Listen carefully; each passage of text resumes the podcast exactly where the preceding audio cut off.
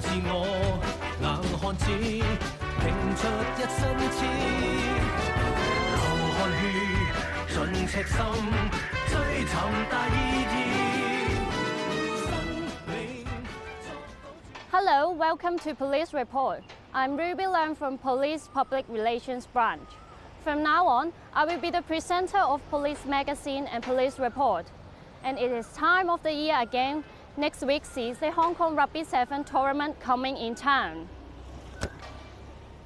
And now we are at the venue, the Hong Kong Stadium, to give you information about the events and some advice for those of you attending. Let's take a look.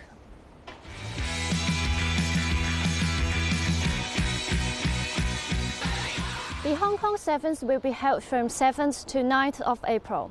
Sir, can you please tell us more about this year's event? This year, there will be an early start on Friday event. The gate will open at 10 o'clock and the first match will start at 12 o'clock. On Saturday and Sunday, the gate will open at 7 o'clock. The first match will start at 9 o'clock and 9.30 respectively. The tournament will be split into three parts, with 16 teams participating the World Series group and 12 teams participating in another World Series group. Another 12 teams will participate the World Women's Series group. That means by the end of the club final, there will be a total of 73 matches played throughout the weekend. There will be lots of spectators who will come to join this big party.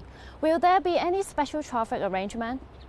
Yes, there will be road closure during the course of the event, and there will be another relevant activities at Hysan Avenue in Causeway Bay.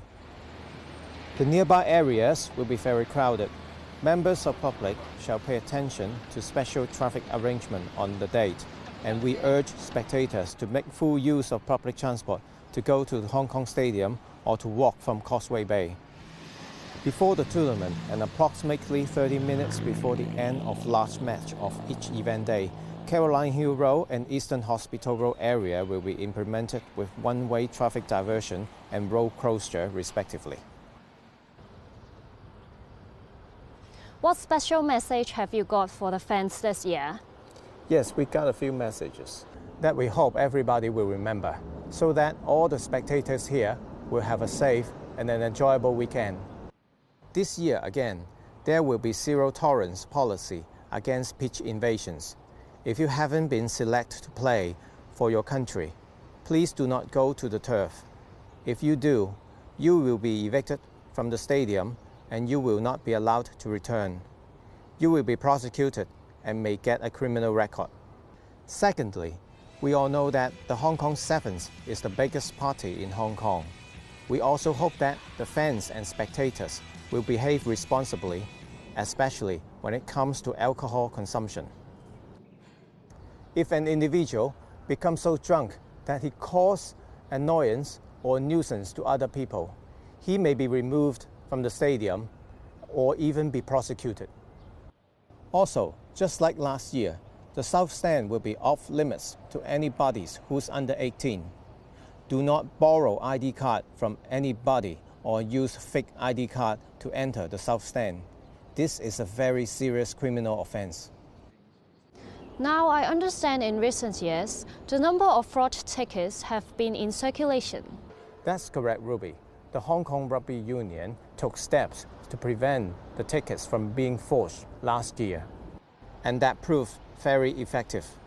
This year, they have taken further steps to make them more difficult to forge.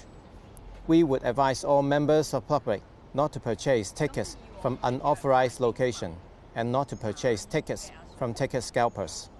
Otherwise, you may end up wasting money and still not gaining the access. The Hong Kong Sevens is indeed the biggest party in town, and we hope you thoroughly enjoy yourselves.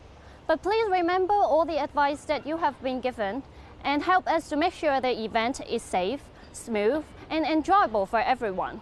Goodbye.